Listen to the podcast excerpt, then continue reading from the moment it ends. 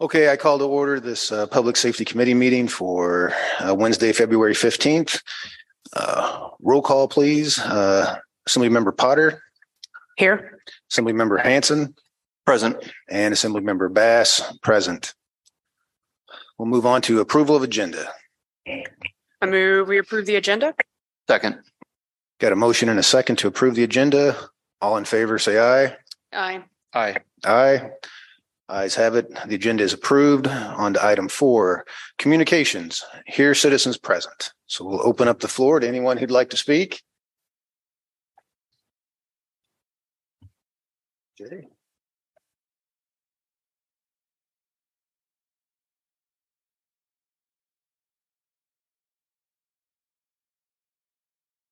I'm not sure who all is going to show up, but just in case, we can only have two people participate in the discussion when you talk with about Dyea. And in case we have two people that want to do that, I'd like to speak now that um, frees that up.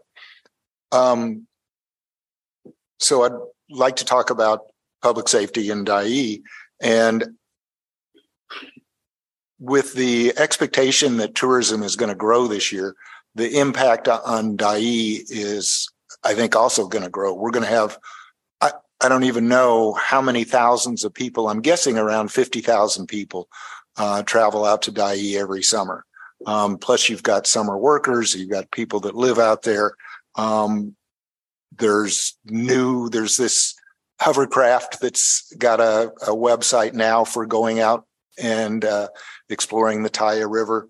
So it's just growth, and, and as it grows, um, public safety becomes more of an issue.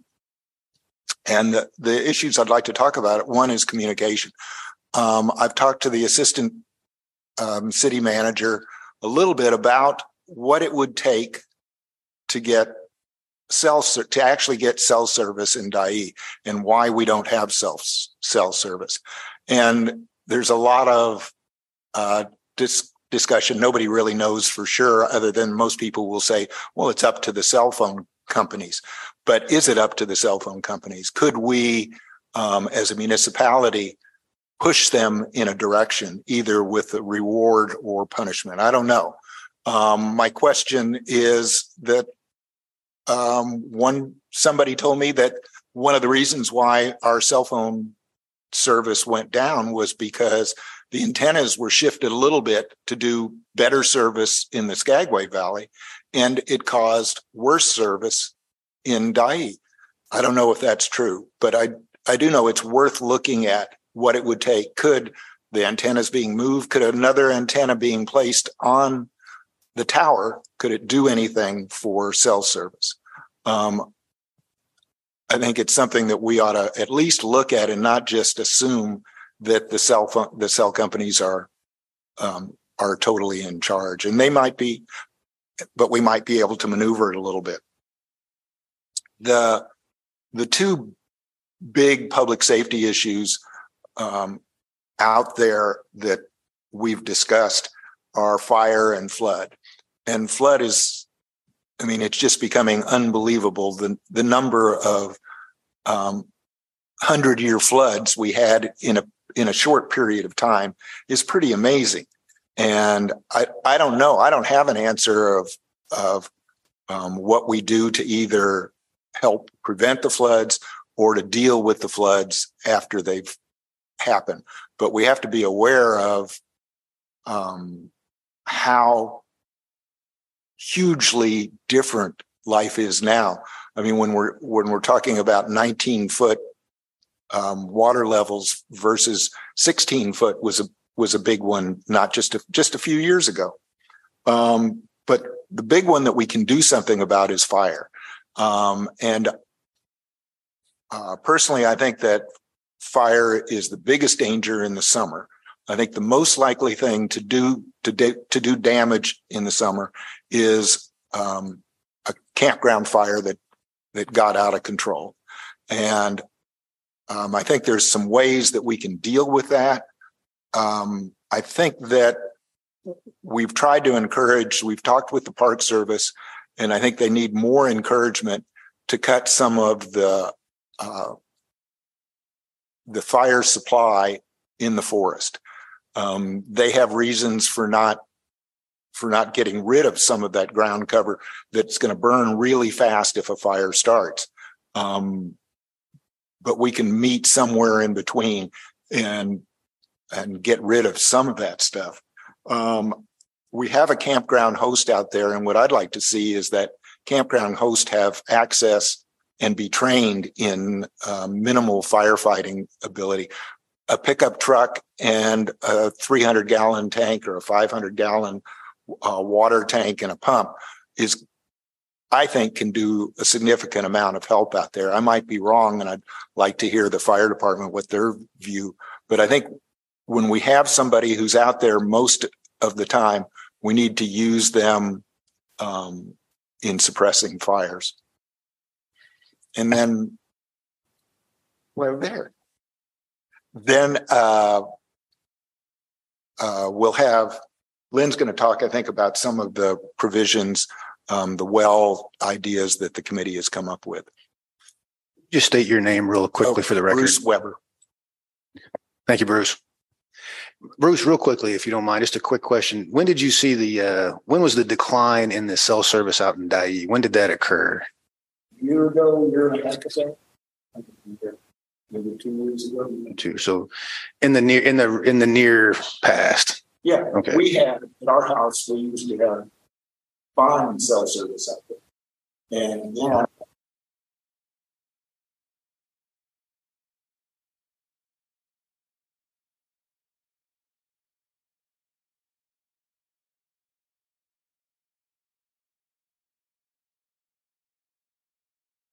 Thank you.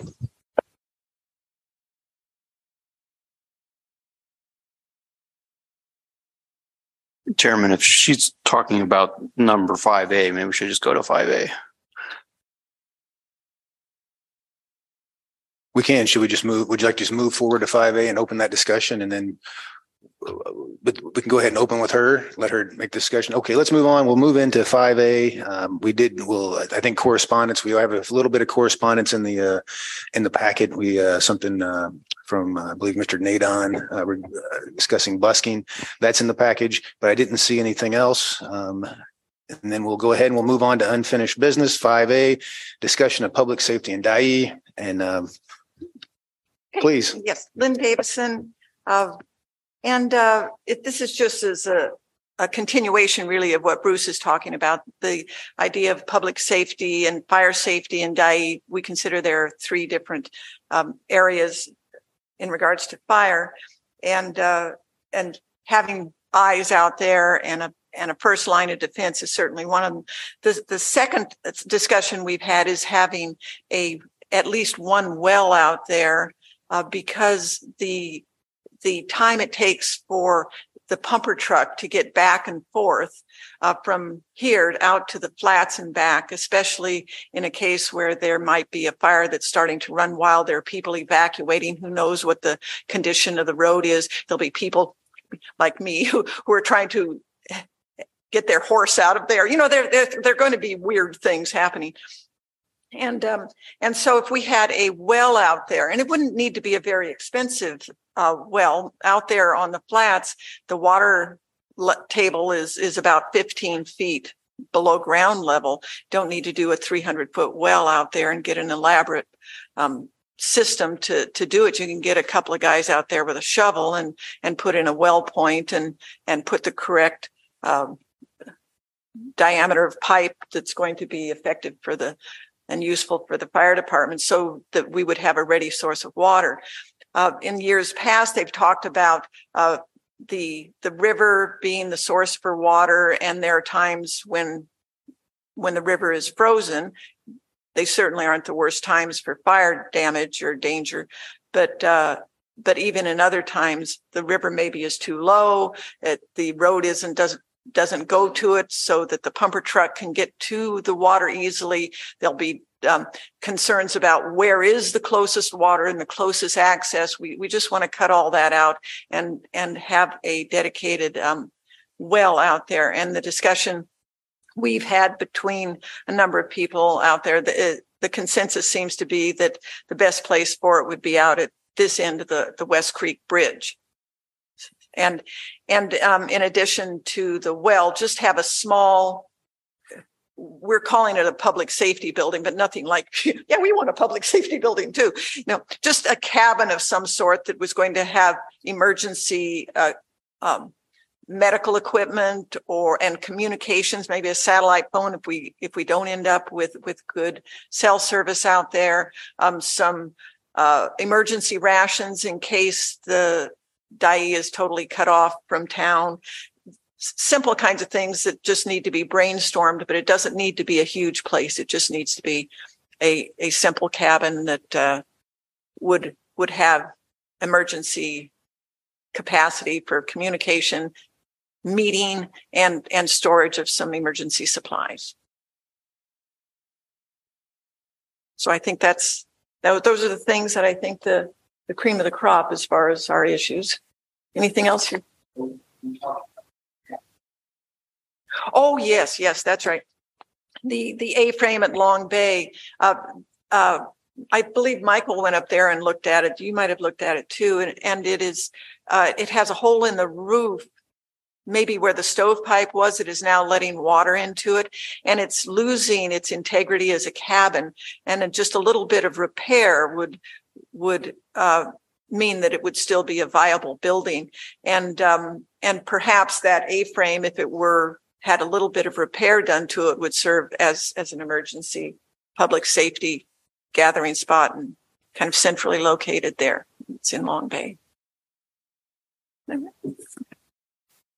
Thank you.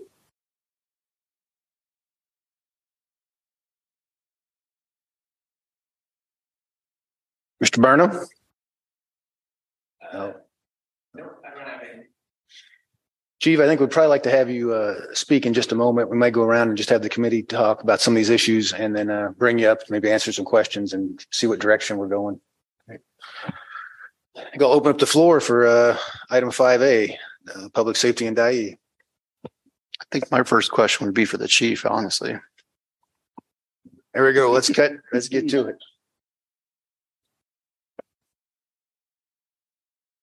Thanks, Chief Roucher. Uh, for filling up a fire truck, what kind of capacity and flow or storage do you need? Because I mean, I think just having a shallow well point with brackish water is one thing, but if you can't get enough water in the truck very quickly, that's not very helpful.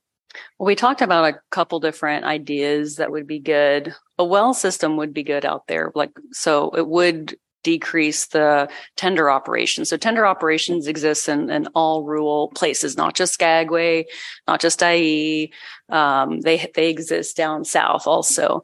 Um, we looked at dry hydrants, the, which is cheaper, but I don't know if we would be able to put that in due to the park service. I think there's some issues there. And I don't know if I, I wasn't at that meeting um, where they were talking about whether we can dig and put in a dry hydrant. Um, but we would be able to draft pretty quickly um, and have a fill, a fill station. I think um, it was Wayne Greenstreet that was talking about something equivalent to what the pump house that's behind the fire the fire station that that would be beneficial for just getting water and not having to do a longer transport and a lot, uh, you know, a water shuttle back and forth from Dyea. Does that answer your question? I mean, I know the water table is very shallow everywhere in Dyea. Um, Yeah. and you know, you're probably not going to hit bedrock uh, in any of the, unless you're right up against the mountain, you probably won't hit bedrock. So if we're not trying to get potable water, that's a, it's pretty easy to get. Um, Yep. And there's the Park Service has a well out there already. So we even researched, you know, tapping into that. But I, but with the flooding that's happened, I don't know the status of their well. Did you get any information back from the Park Service on their well? Cause we could use, it would be ideal just to tap into that and use that as a water source. But I don't know, you know, where, where that's at. We Do have a well out there, chief? They do. the- They the do. Park Service does. Okay. out We in just don't know the Dyson. condition of the well that they have out there.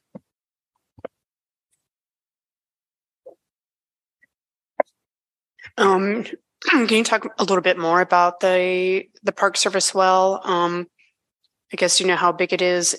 Where is it located exactly? And is that location was that affected? And would access would have been um, would access have been restricted during that significant flooding? I'm trying to think of. I've heard it So before. I don't know where it's at. think it is beyond the bridge. Um, so I don't know if it would where the well is from the Park Service. The who? Okay. Okay, yep.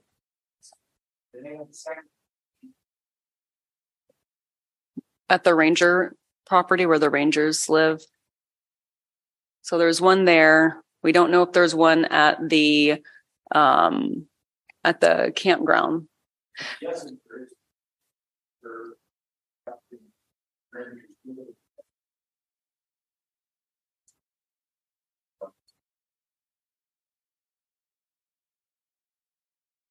I guess my question is like, how long does it take to fill up a fire truck? You know, Well, I with mean, the what's the rate of how many, how many gallons per minute? Yeah, And it depends on the the pump that you have that's filling your engine. So the one that's behind the firehouse, it fills it up in under like five minutes. So it's pretty fast. So it is faster than driving into town, filling up with a hydrant, or even so our closest water source on that Dyea Road is at the training grounds. So we have those tanks and that fills it pretty fast too. I'd say about five minutes um because it's elevated and it um so if if we have a source there probably about five minutes i would think so it would cut out a significant portion of the hauling back and forth the tendering So you're thinking we would need to have a reservoir that's heated that has water in it that you, you know, then you just basically are coming out of a tank that's above ground and heated into the fire truck as fast as possible, which is what the training grounds has, right? yeah so it is heated. I don't i don't think that it needs to be an above tank system. I think it can be below grade Mhm. if possible. Um and we could pull the water from there. I think that dry hydrants are an option. Um When you say dry hydrants, you mean to each property? No, it's a dry hydrant that would tap into the Taiya River. So you'd cross that bridge. There's a water source there. It's not always, you can go low enough underneath where the ice is and you could pull water from there. And it it operates just like a hydrant would here in town. It's just a dry, it's like PVC piping and they use it down south for a lot of rural areas. Um, and I supplied some, um, documentation on that. I didn't bring it here with me today because it wasn't on the list, but uh, I think the hang up with that would be whether the Park Service would allow us to place one near that Taiya River across the bridge. I, I mean, the, the West Creek Bridge is not their purview. This is not the West Creek Bridge. This would be the bridge that crosses over the Taiya River. I don't know. It's so it's not the blue one. It's the Right. The, Okay. the, the, the trestle one. Yeah. Yeah. So right after that, that would be a a good spot. Could you use where the West Creek Bridge is? Would that be, would that be feasible for what we're discussing? Yeah, I mean there, that river is running all the time, so we would draft out of it. So we would put our suction hose in, just like we would draft out of any water supply, and we'd prime and suck water up into the engine um, or into our pump, into our tank. So that we we would do that during summertime operations. And, and wintertime it would work for that too, you think? Wintertime is a little bit harder because I don't know the ice situation. If, you know, it might be frozen to where we might not be able to draft out of there. I mean, well, you know, the fear of, of a campfire getting out of control is certainly, certainly part of it, especially with having lots of tourists who are camping and may not practice the best safety. Uh, chimney fires are not a small concern either, and that takes a lot of water to put out. And, uh, you're probably going to have a chimney fire in the dead of winter. um, you know, loss of property and, and life is certainly a big concern, uh, when you're talking about residents and Dyea. And there's Um, like prevention that you can do. So the best fire response is preventing it from occurring in the first place. So cleaning your chimney and we have things in place to where we offer free chimney brushes. We try to remind people to clean. There's products that you can sprinkle into your chimney that will react with the smoke and clean the flue. Um, there's little canisters that you can buy where you little dry chem packs or you can throw it in. So there's there's different things that individuals can do. I know I've done it for my chimney just Um, to take extra precaution. Chief, you're totally right, but people are going to burn wet cottonwood no matter what you tell them. yeah, no, Um, and there's going to be creosote buildup and they're going to run out of wood and they're going to start burning wet cotton. Whatever they can, yeah. I guarantee they'll do that when they're out of wood. yeah, no, I'm not arguing, but the prevention is not just a one and done thing. It's continuous Understood. throughout. yeah. Understood, but you know, if, if, if we're talking about making an investment and someone's house burns down while the fire truck's going back to town because they can't Mhm. get it out of the river, we've made bad policies.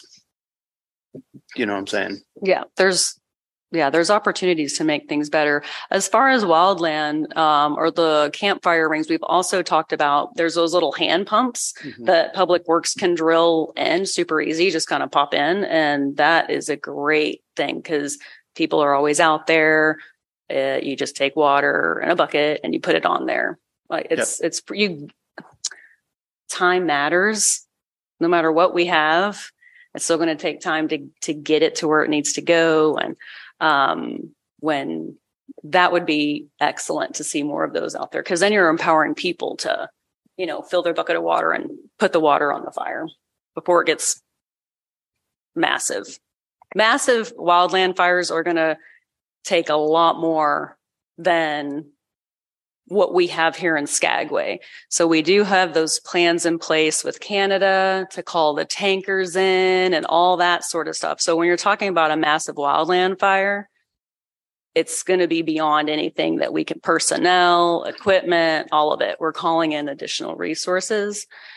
There's fire line already built in. So roads is a natural fire line that we don't have to dig. Water is another natural fire line. It's going to run up. So fires run up the mountains, not down. Um, and so if it runs up, I think the Murphy property would be the, you know, depending on the location and where it's at and everything, um, it would have a tendency to run up into unoccupable, un, unoccupied spaces, lands. I don't know. It's a, but it all depends. It's all relevant on where, you know. If your current operations, if you had a fire out there in the summertime in Dyea, let's say a house fire, you, you're going to bring out the main engine, you're going to bring the tender out. Are you going to, you're going to run the tender back into town or to the, to the training area to refill, or are you going to access the river?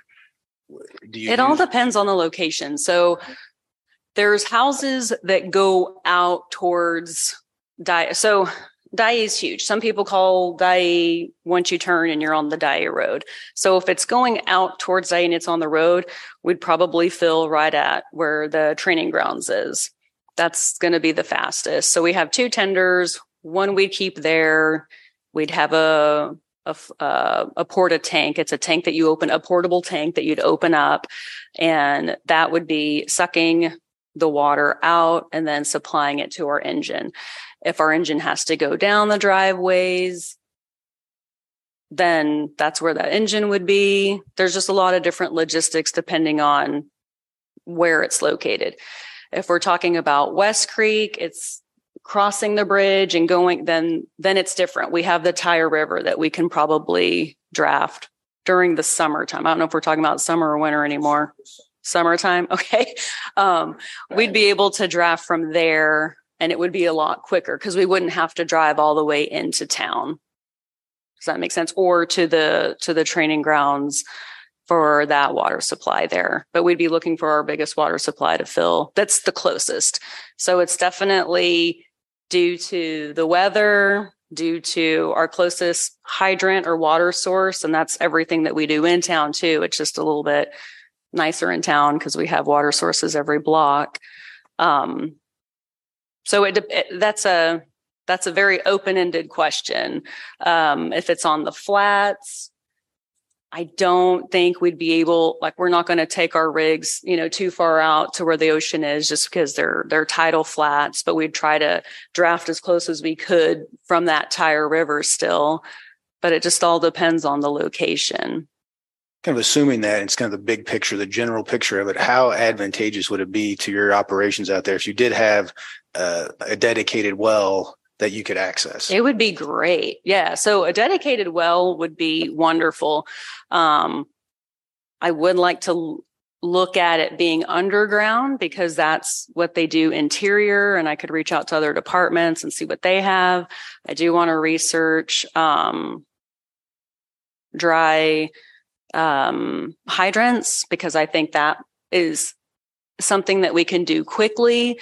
Um, and put multiple ones in in different locations so we're not just focused again on one one plan right so you need to have a plan a a plan b a plan c and then if and then hopefully you're not getting too far past that but lots of different options for a huge area is what we're looking at not just like one i mean it'd be better though to have a another source out there for sure. Uh, how advantageous would it be? How much time would you save? Let's say if we did talk about a well out there, what kind of instead of doing the tendering operations, and I understand there's different locations scenarios that may happen, but just kind of an overall guesstimate.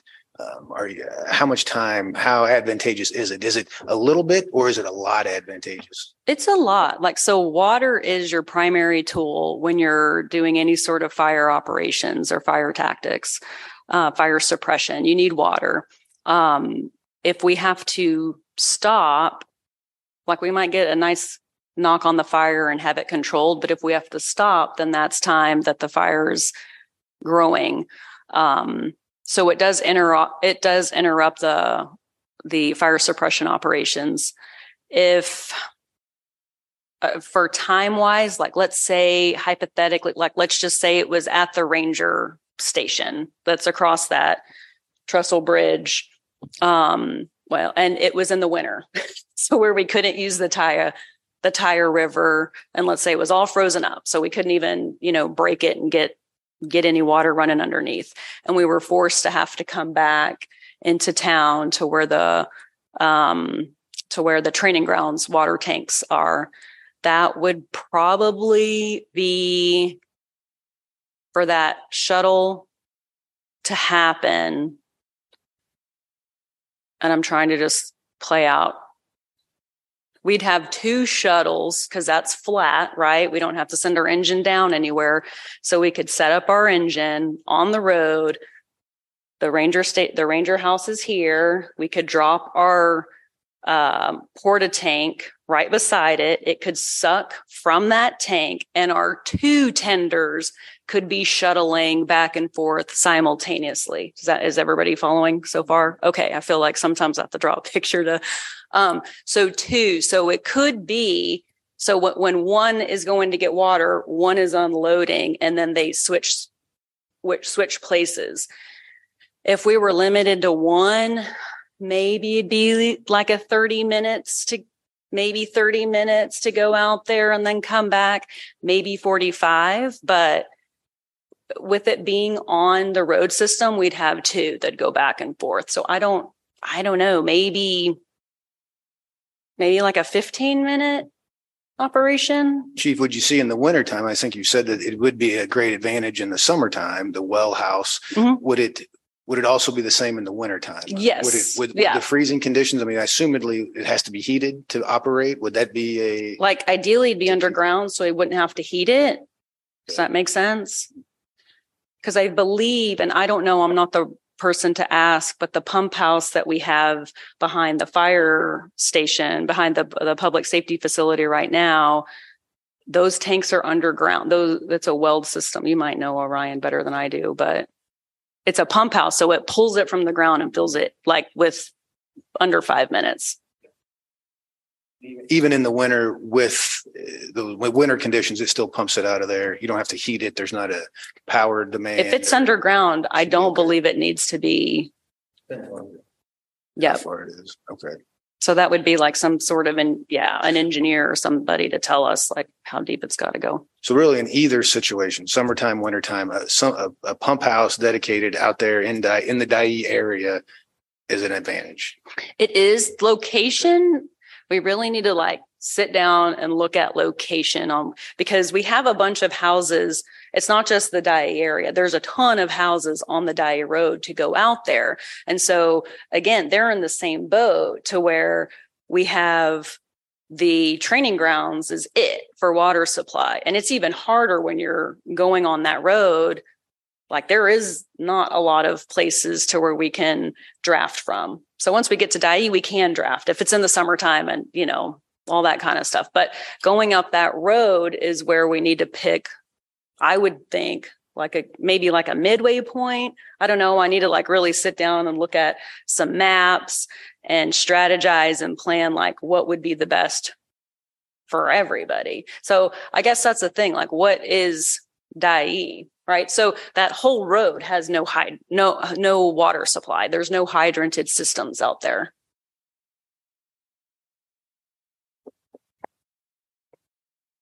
So you've got a few options that are city property. I mean, obviously, the whole Dyea Road, except for their area of mental health, I think is is city property. But um, the Nahku area, um, the problem is you don't have water till you drill um, on that peninsula. So you've got Matthews, you know, Matthews Creek, which has water. Um, it has water year round. However, that's you know fairly not that convenient to Dyea Flats area. Um, as you come to, into the flats, um, you have the raft pullout, and there's municipal property right there. Um, uh, we used to be the toad ponds or something. Um, there's there's property there that certainly you wouldn't have to go very deep for water. Um, kind of uh, adjacent to uh, either the raft pullout or um, Murphy has a lot, and then next to that uh, is still city property. Um, I know I've gotten dirt from there before. And then from there, I think you're probably talking about the West Creek Bridge. You know, in terms of places where the city control that's city controlled, and we could certainly put in, you know, public safety improvements. Um, you know, if it was somewhere in the middle, you're going to be right up against the Dyea Road. I don't know how useful that'd be. I'm sure you're going to have to drill pretty far down to get it because, you know, and maybe you hit seawater, maybe you don't. You know, you're going into bedrock for sure.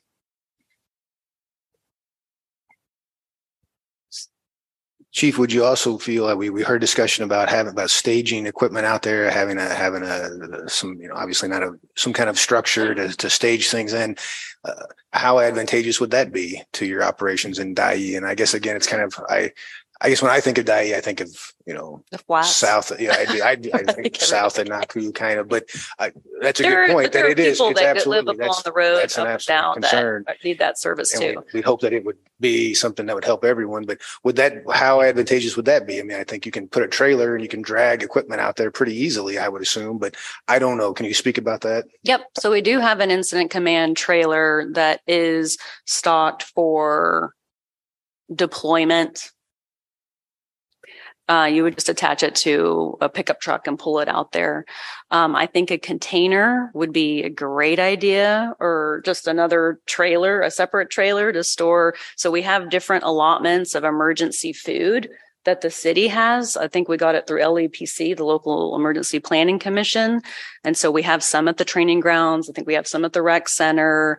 Um, and I, I, I can't remember what other places, but we store them separately in case one gets compromised and we have a stash other, uh, another place. I think that would totally be fine. And we were talking about that.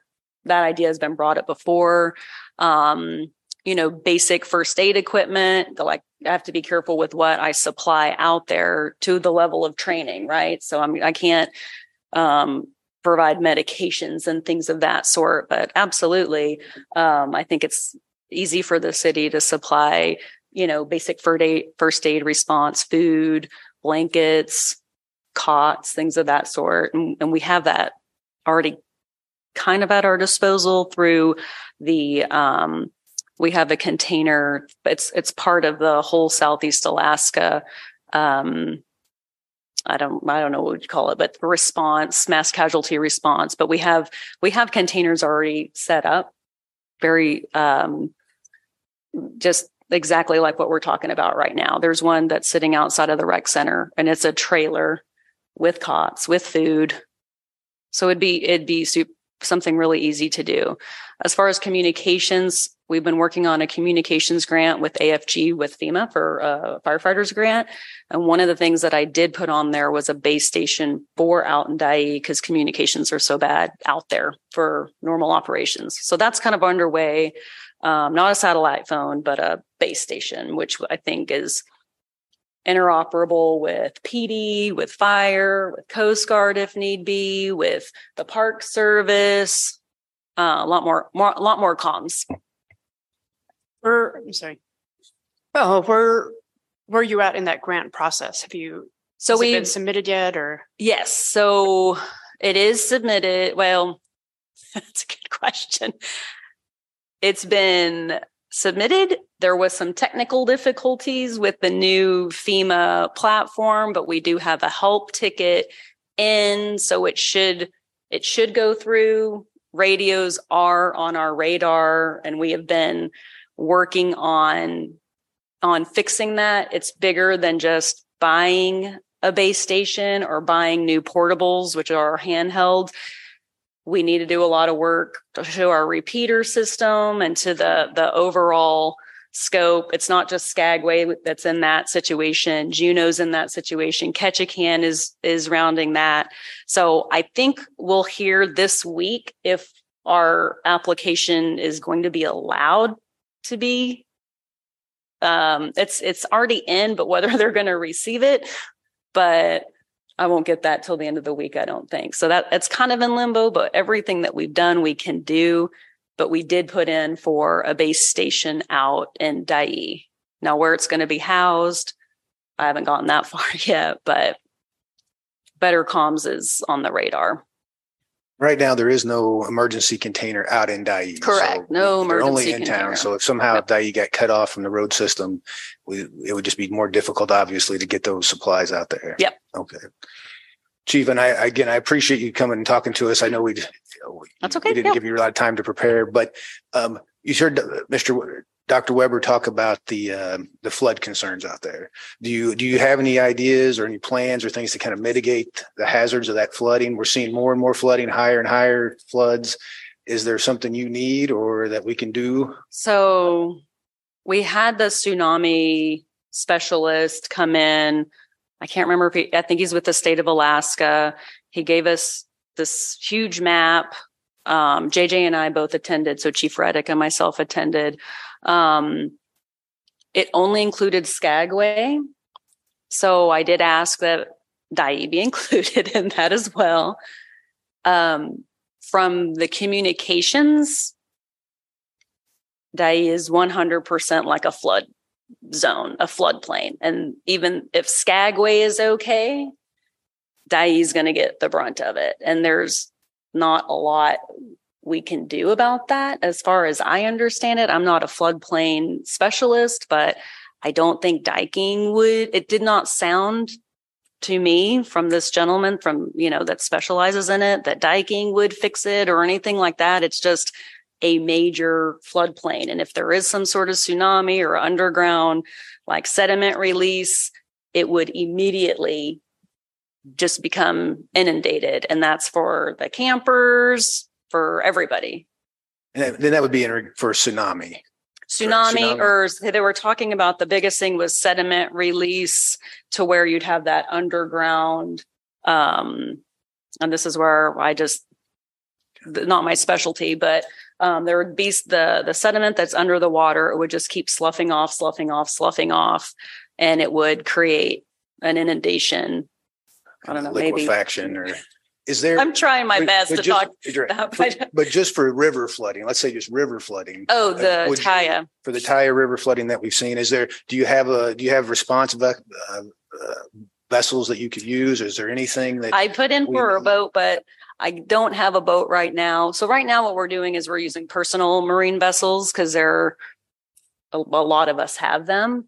Um, I know the city manager puts in his personal boat. I have a personal boat. I'm not opposed to using that. Uh, we have Serview.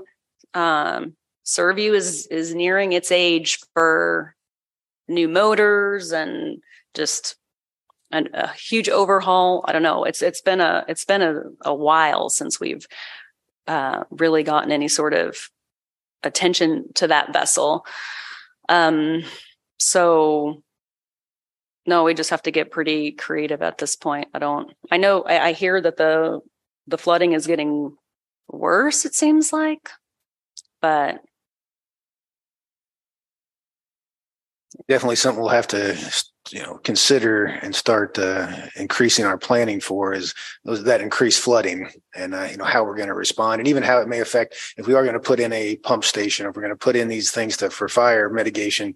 You know, are they in the floodplain or something to think about? Yep. So if we do put in a well, like checking to see if it's, you know, how it's going to interfere, the flooding would interfere with that. Because if the Park Service does have one in that location and they don't, they can't speak to the quality of it because of the flooding, that was a, that was a concern. So that's something we need to learn from and not do the same thing, right?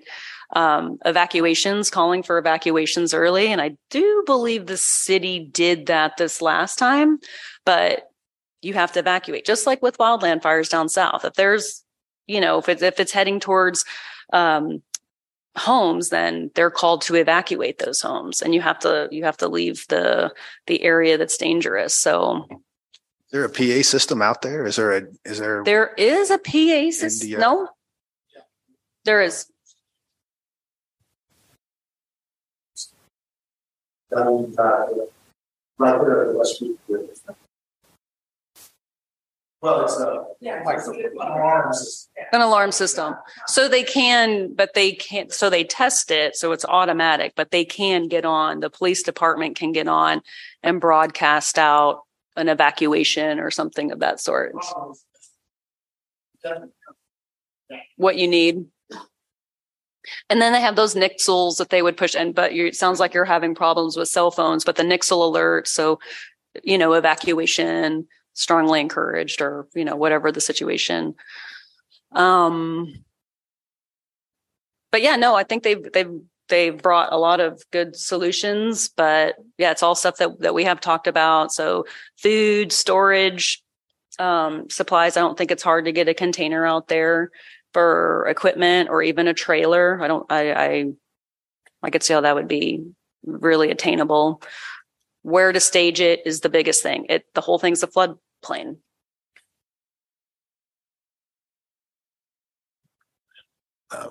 any other questions for the chief? Deb? I think it's probably maybe a question for um for everybody. kind of going back to uh, working with the Park Service or having access to their wells. Um,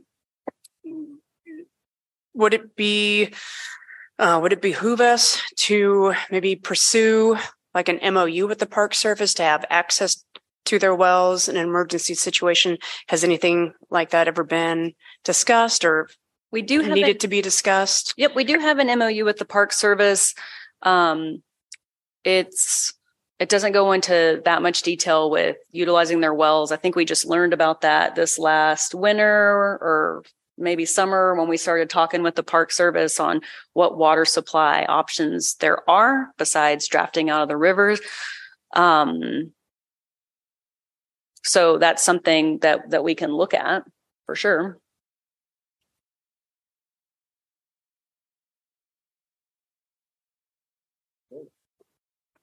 All right. Thank you, chief. Yep. Appreciate it. Um, I think if the committee uh, agrees, I'd like to reach out to staff and ask them to consider, I think, I think Deb made a great uh, point here about the Park Service well. Do we have an MOU? I have a little list here about uh, what I'd like for them to kind of investigate. One would be the use of the Park Service well. Um, also to look into the uh, installation of the dry hydrant system, just what that would take um, and what's the feasibility of that.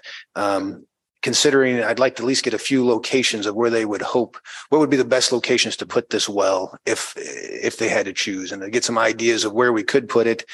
Um, also, I'd like for him to talk about a container and Dyea, uh, with, with, with equipment or, or, or, um, emergency, uh, you know, cots and rations and things like that. And then just, uh, kind of in general, uh, have them consider the floodplain issue, but at least those four kind of direct immediate items to get some answers back to us. So maybe we can start looking at costs and, and, and feasibilities and really see if, uh, we can do something because it's, it's clear there is a, there's a lack in uh, response capacity out there, and I think it's something hopefully we could fix fairly easily. Um, but as uh, as Dr. Weber mentioned, as it as it continues to grow out there, we're going to have to provide these services to make sure that everybody stays safe. So um, if if everybody's in concurrence with that, I'm at least going to push those four items.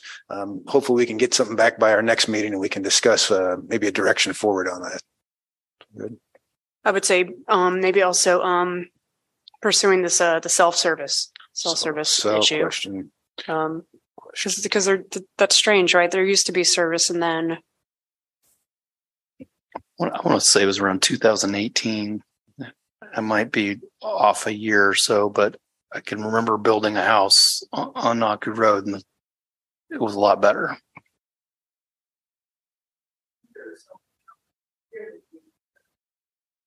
I, I heard similar. Yeah. I'll reach out. I'll reach out myself, Deb, and I'll find out about that. What kind of changes has occurred? You know, what what caused that change in service to occur? And if it was something that simple, it's easy to put another antenna on those towers. Sometimes it matters what kind of, you know, if you can plug another antenna into the gear that you have, the receivers and things. But if there's space in the receiver, then uh, it's a pretty easy fix, and that would be something easy to do. So I'll I'll dig into that one.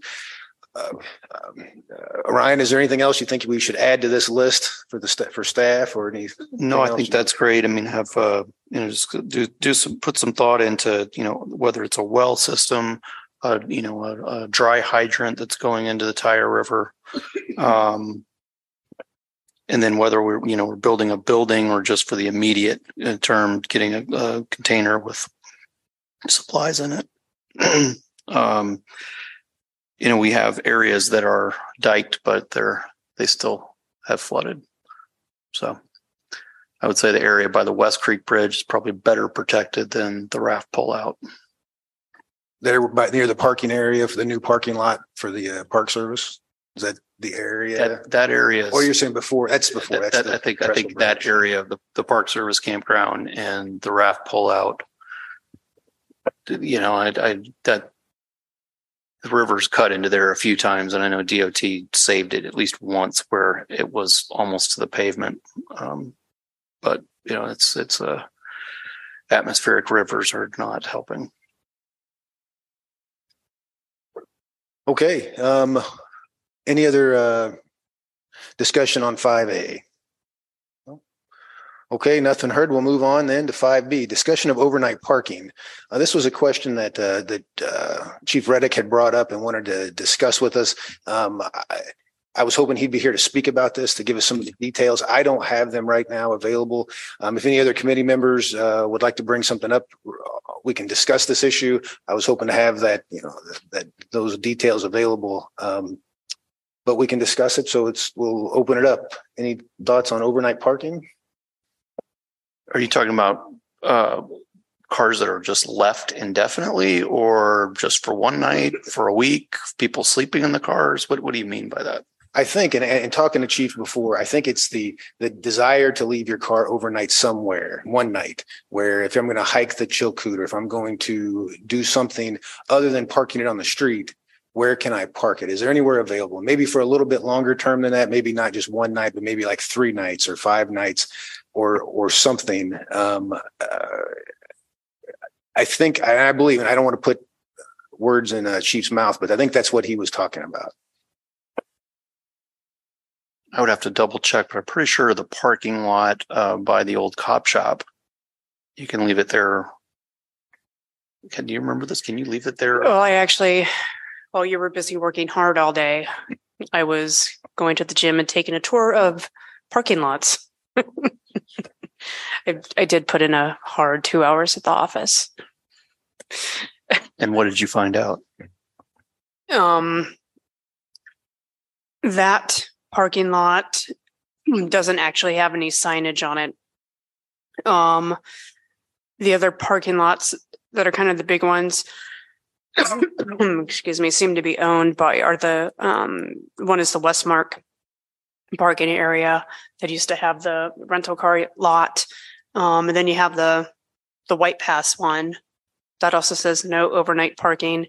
And then there's the parking area um on the on the west side behind the t-shirt company that also seems like it's i think that's also owned by white pass and it clearly says no overnight parking so it's it's just that i think it's just that kind of unmarked um old police station parking lot though that might have had a uh, i don't think there was a sign there and then you've got the obviously the small boat harbor but our tariff document um has that uh, stated that that's going to be um, you're going to have to pay for day use this coming season in those parking lots. Um, so my only question was if we're not going to if if we're charging for day parking, how do we get into this situation where we don't charge for overnight parking, and what's that going to look like? Kind of in general, it, yeah, I didn't really know what this issue was going to be, so I was just thinking about all parking. I think while I'm on the topic and it pops into my head, and we saw a bit of this last year because without access to um, uh, the campgrounds, uh, we're just going to, I think, especially coming into the season, that looks like it's going to be um, possibly the busiest in Skagway's history. We're just going to see a proliferation of um, people camping in their, you know, modified sprinter vans because I know that happened last year. Um, and I can't say that I blame them, but um, I think that's going to be a situation. Well, speaking of the small boat harbor, um, I had a meeting today about the tendering operations and busing, and um, it's not for certain, but it's looking like the small boat harbor will be very impacted by bus traffic. Um, and particularly, you know, it, they still have to do simulations about turning coach buses, but uh, just the the, uh, the whole tendering operation in general, and where you take those buses now that we've lost the whole turnaround aspect of uh, down by the bathrooms on the railroad dock. Um, I'm not a huge fan of this, but this is what was presented that the coach buses would turn into the area by the harbor master's office and then come out of the small boat harbor um, towards the ferry. Uh, that'd be pretty detrimental to the small boat harbor and it would eliminate basically all the parking that's there um, if that's the case, or it would be extremely impacted by uh, the ability for coach buses to make a circle. So that's something that's being discussed, looking into further. I know the manager's got some pretty major reservations about that.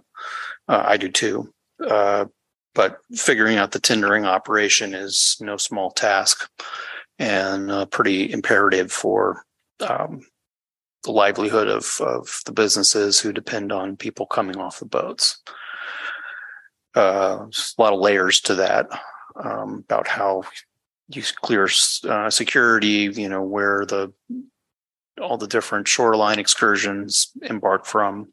Um, Bass Ferry, there's a whole bunch of layers to that whole discussion, but um, what was presented today was definitely uh, eliminating a great deal of the parking in the small boat harbor, which uh, I hope can be modified in some way because that's not going to work very well for people who have boats or who operate their businesses out of the small boat harbor.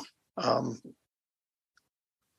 I do think, though, that we need to start looking at people who just leave their vehicles there weeks and months at a time in the small boat harbor. I mean, that's something, you know, it might be somebody's out in their boat and they just, they're just gone, you know, they're gone for weeks. And that's, that's, you know, we need to think about the long term parking aspect rather than that's where you happen to park when you got in your boat and took off for the summer. Um, you know, I think whether you're talking about our short-term problems or not, that's been an ongoing thing for a long time. And as we get more and more use out of the small boat harbor area, uh, more, more tourism, more everything, you know, indefinite parking down there, I don't think is fair. Um, I know I'm I totally the, the Westmark parking area, which we lease every year from from the Westmark, and hopefully they'll they'll continue to do that. Um, that is definitely not overnight. Those signs for sure say that. Um, I, I believe you're allowed to overnight park uh, for the Chilkoot, especially with the new parking that they established. The Park Service did last summer. Pretty sure that was always permitted because clearly, if you're hiking the Chilkoot, you're gone for several nights. Um, that's kind of a minimum. Um, but I don't I don't recall any restrictions on the the old cop police department parking lot that's city and um, city and White Pass in conjunction. It's it's both lots from the city and White Pass working in coordination for that. I, I I think we encourage people to go there actually, and they it's kind of underutilized from from my perception. Um, I thought people would have utilized it a lot more. And I was hoping uh, businesses, you know, in that south end of Broadway would would have their employees there more often. But um, I don't know if it's that obvious that it it's available for parking. Maybe that was one of the issues. Well, it's two blocks farther than people want to walk, I guess. But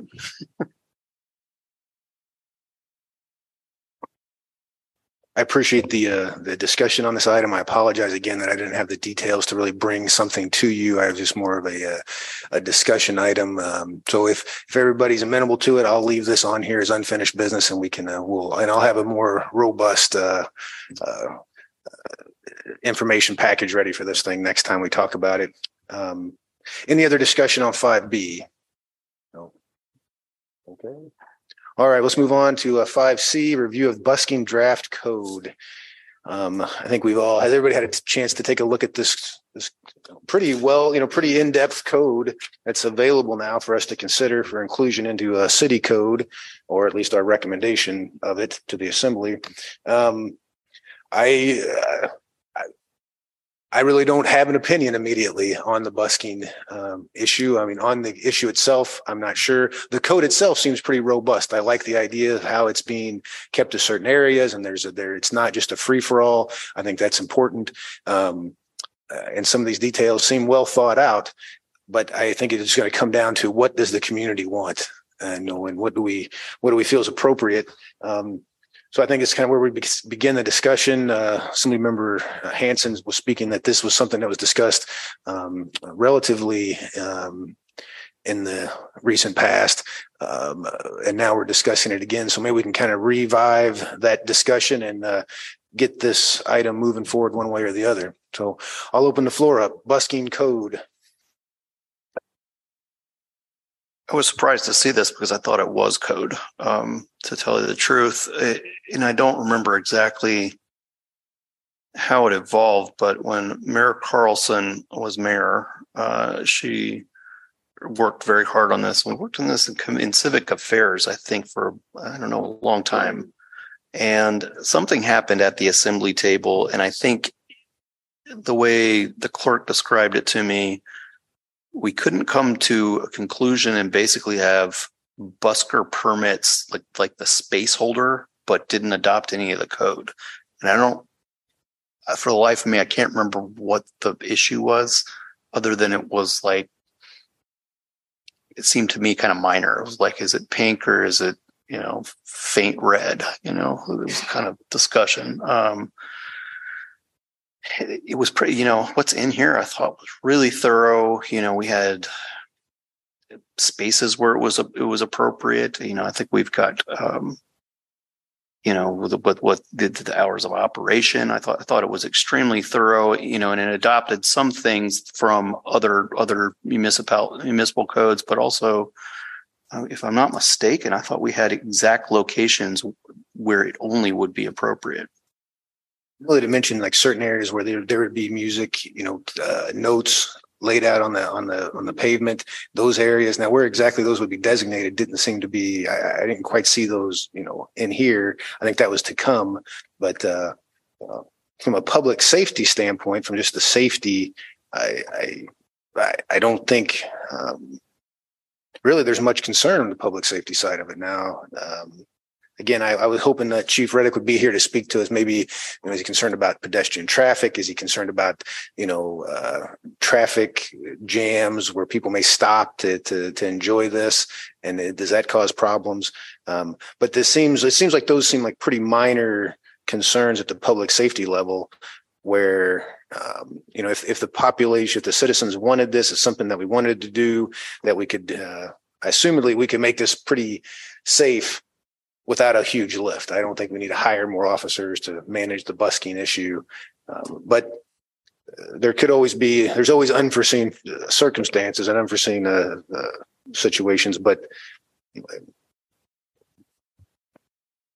Yeah, it looks like it's only at Centennial Park and Pullen Creek. I recall we talked about Fifth Ave and Broadway, but I think that might be Park Service. And there was another location, I think it's STC, uh, next to the Sweet Tooth. But, uh, I mean, it, to Centennial Park, Pullen Creek Shoreline Park. Um, you know, I guess it's saying, you know, the, the rate of the permit would be set by resolution. Do it two hours at a time. I mean, it's, you know, it's fairly thorough. It- I like it's that, you know, you can't use knives, you can't use fire, you can't use, you know, you Axes wild firearms, animals. I was yeah. thinking you that know. had to be a really fun committee discussion to include all the things that were not breathing. allowed. Yeah. Juggling, knife juggling. Dragons, I don't see any snakes in here, but trained bears, grr. So for uh, I- the busking question itself, I, you know, I, I, again, I'm not sure quite where I, what I think about that just in general, but public safety wise, I, I don't see how it could be that big a concern. Um, again, I'm going to reach out to, to, to chief. He was the one who wanted to put this on the, uh, the agenda. So I definitely want to get his, uh, kind of more in-depth understanding why, what he thinks about this. But otherwise, I'm, uh, I don't see a lot of problem public safety. We could talk more about, you know, is this something we want for the, for the, for the community or not?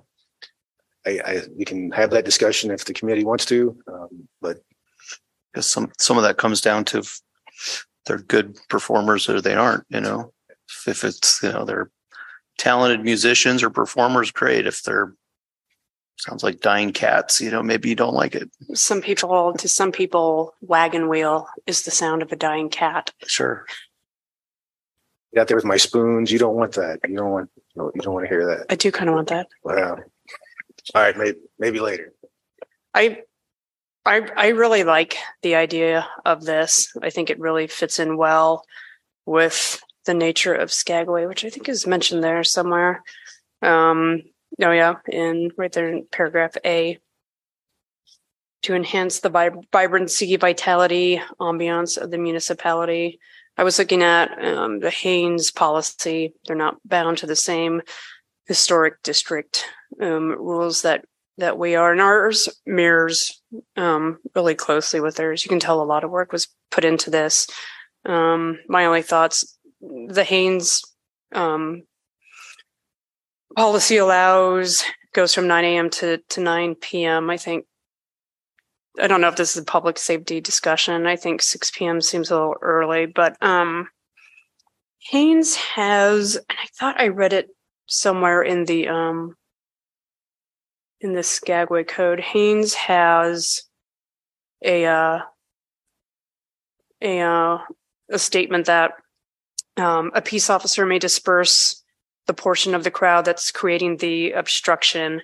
Um, um, and that's referring to any kind of, say, you have a particularly good performer and it starts kind of gathering the crowds. Basically, a police officer can kind of come by at any point and um, disperse the crowd. And I thought that kind of clause was in here also. It's, it's, uh, it's in there somewhere, right? G. G7.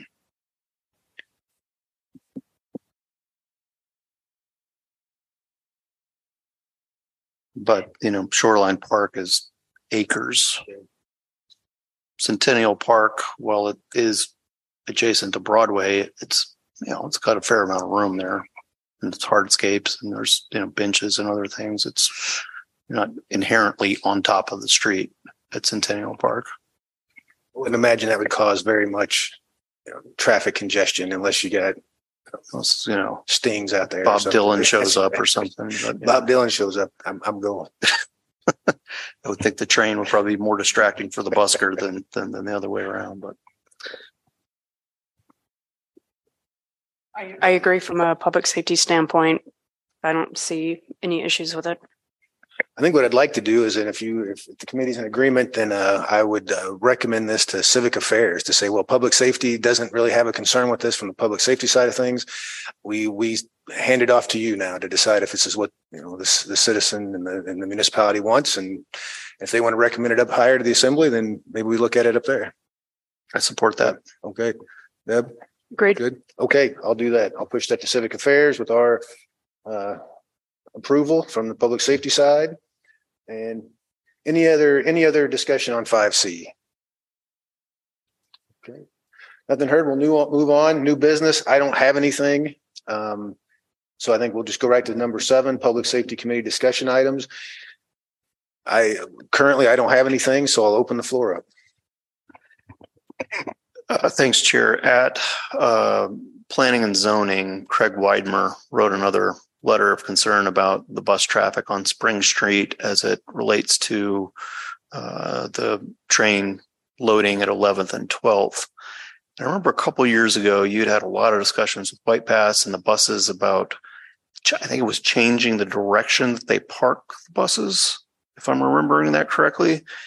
And I don't remember what happened, but something changed about that because you were re- you had really kind of figured out a different f- traffic flow that would have not put oncoming traffic at pedestrians when they get off the train was my my the general understanding of what the I mean I've seen it where you got buses and the trail the people are walking back off the off the train and you know or they got picked up down at the docks and then they got you know the 500 people are walking back south um, and I just don't, I don't know where that went. I know you, you were, had, had seemed to have some pretty good solutions and then it didn't happen, uh, is my understanding, but And the big, I mean, it, it, to move those large buses kind of off of Spring Street and keep them uh, more until uh, to 11th and 12th, where we had already widened the streets to make it more amenable to the to the buses coming in, and then all they would really have to do would be to reorientate the traffic, this this the parking spaces from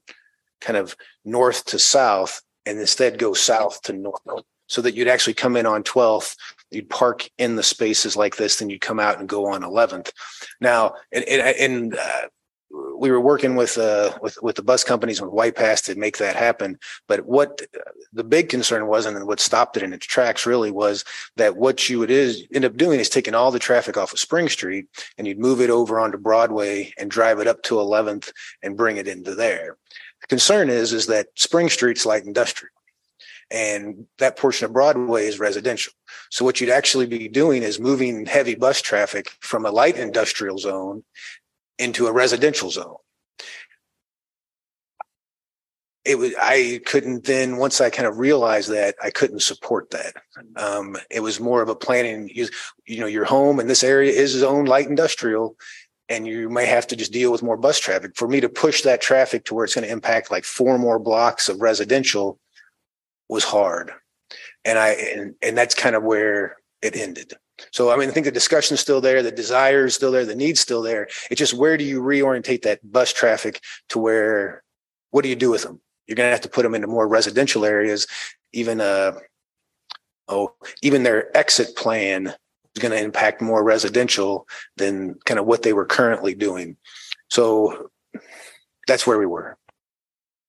do, do you know if the, and I get my bumps and humps confused, but, uh, do you know if that's coming back in when we don't have to plow? we're supposed to have one of the the bumps. We're supposed to have instead of the big hump, we're supposed to have something smaller and more manageable that's that's removable in winter. And so we're supposed to have something that's going to be in there this summer. Those were being ordered to replace the big humps that people didn't like that were doing damage to vehicles. So I believe that's still in the works and I, uh, I, I believe we even made that direction, uh, uh, as the assembly. So I assume we'll see that this summer, the bumps. We'll have to wait and see. which reduces speed where you're going to be pretty unhappy with your suspension and, you know, the damage to your car and all the rest of that. Suspension doesn't like it, especially the humps. They really didn't like the humps. These bumps are supposed to be much less of an impact, but still should reduce the speed, but not as much as the humps. And they're going to go back in They're supposed to go back season. in. Okay. Yep. Yeah, I don't, uh, I don't exactly know what we tell Mr. Weidmer. You know, I, that, that, you know, I, he has a front row seat of, of what's going on. Um, and I know he, he has written very professional letters, you know, and so from that standpoint, I- you know, I think it, it, we should, we should be responsive, but, um, understanding that this basically is going from light would be pushing the traffic from light industrial to residential. I get the, I get the conundrum with that. Um, and you, you do have buses that come here to City Hall, you know, or at least they have for years. They come, they offload at City Hall and that's part of the route. You know, they go to the museum and then they go up there. So, and I don't know if those are the same buses or not, but, um, that's certainly, there's certainly coach buses that park right out here in front of City Hall, go to the museum, and that's part of their tour. And, and I think, I, I- think any bus traffic obviously was a concern. And, and I spoke with Mr. Widener many times and I, you know, kind of that same conundrum. You're in light industrial, where do we push them? Another concern, but we addressed it, which I'm glad we did, was we saw those videos where all the, the, the pedestrians were walking down right by the buses and the buses are idling right there. And there was nowhere, there's no way, no safe spot for the pedestrian to be clear of the buses. I think we've, we've put the sidewalk in now over here and hopefully we've mitigated a little bit of that. And we're also going to help, we're going to try to direct people to take that 11th, 11th Street sidewalk. And last year they were telling people when they came off the train, please try to use 11th. That's safer than trying to go down Spring. But people still came down Spring. They want to walk down. They want to see the, the courthouse. They want to do that. Um, but at least we got the sidewalk in. That helped a little bit. Um, so yeah, we're don't know what to do with those buses. Thanks. Deb? I guess just to um carry on with that a little bit, uh last spring I um took a ride along with um uh, it was the largest of the um Holland America bus size that they had with Amber and Vicky Moy. And they gave me a, a tour of the route and they had mentioned that they had already done with it this um prior with you and they had pointed out your um suggestions, which seemed like made a lot of sense when you could see it. It's like, oh yeah, that seems like um, that would have solved it. But then you kind of carry it, uh, you, you carry along with the with the bus pattern, and, and you're absolutely right about the zoning. And it just inevitably, you're gonna, you know, doing it this way, you're upsetting this amount of people. You change the route, and now you're upsetting this amount of people so I don't think anybody really knows what the solution is other than, you know, another pandemic when we had no bus traffic. Um, I, I took a couple times to uh, a couple opportunities to check out um, the pedestrian traffic because that also seemed like a that was one of my major concerns is like watching those videos those people uh, were putting themselves in danger so Oh, I was excited about the the sidewalk, and and it did seem like, and I know that um, White Pass was talking about they were going to make a concerted effort um, to like, please, when you exit the train, um, head up 11th toward Broadway. People are also always just going to naturally walk towards this really cool looking building. Um, something that that um, I had talked about with them was actually because people like I'm a big fan of signs and just like in in big letters writing um, painting right on 11th you know with arrows like walk this way. I don't think anything obviously nothing came about that i don't it was seems like five years ago. Um that's the only thing i can think of that was discussed that i haven't um seen seen anything happen with But one thing, eh, also addressing Mr. Weimer's letter about um, the Packer tours. um, This isn't really relevant to us, other than there won't be Packer tours.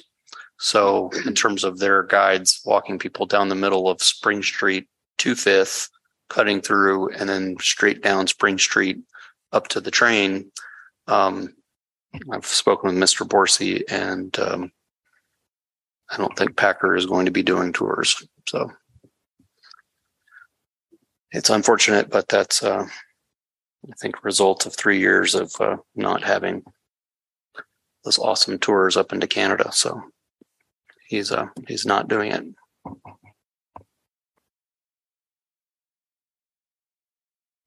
Okay, um, if there's no other comments, then I would, um, consider a motion to adjourn. I move we adjourn. Second. Got a motion and a second. All in favor, say aye. Aye. Aye. Aye. We're adjourned. Thank you.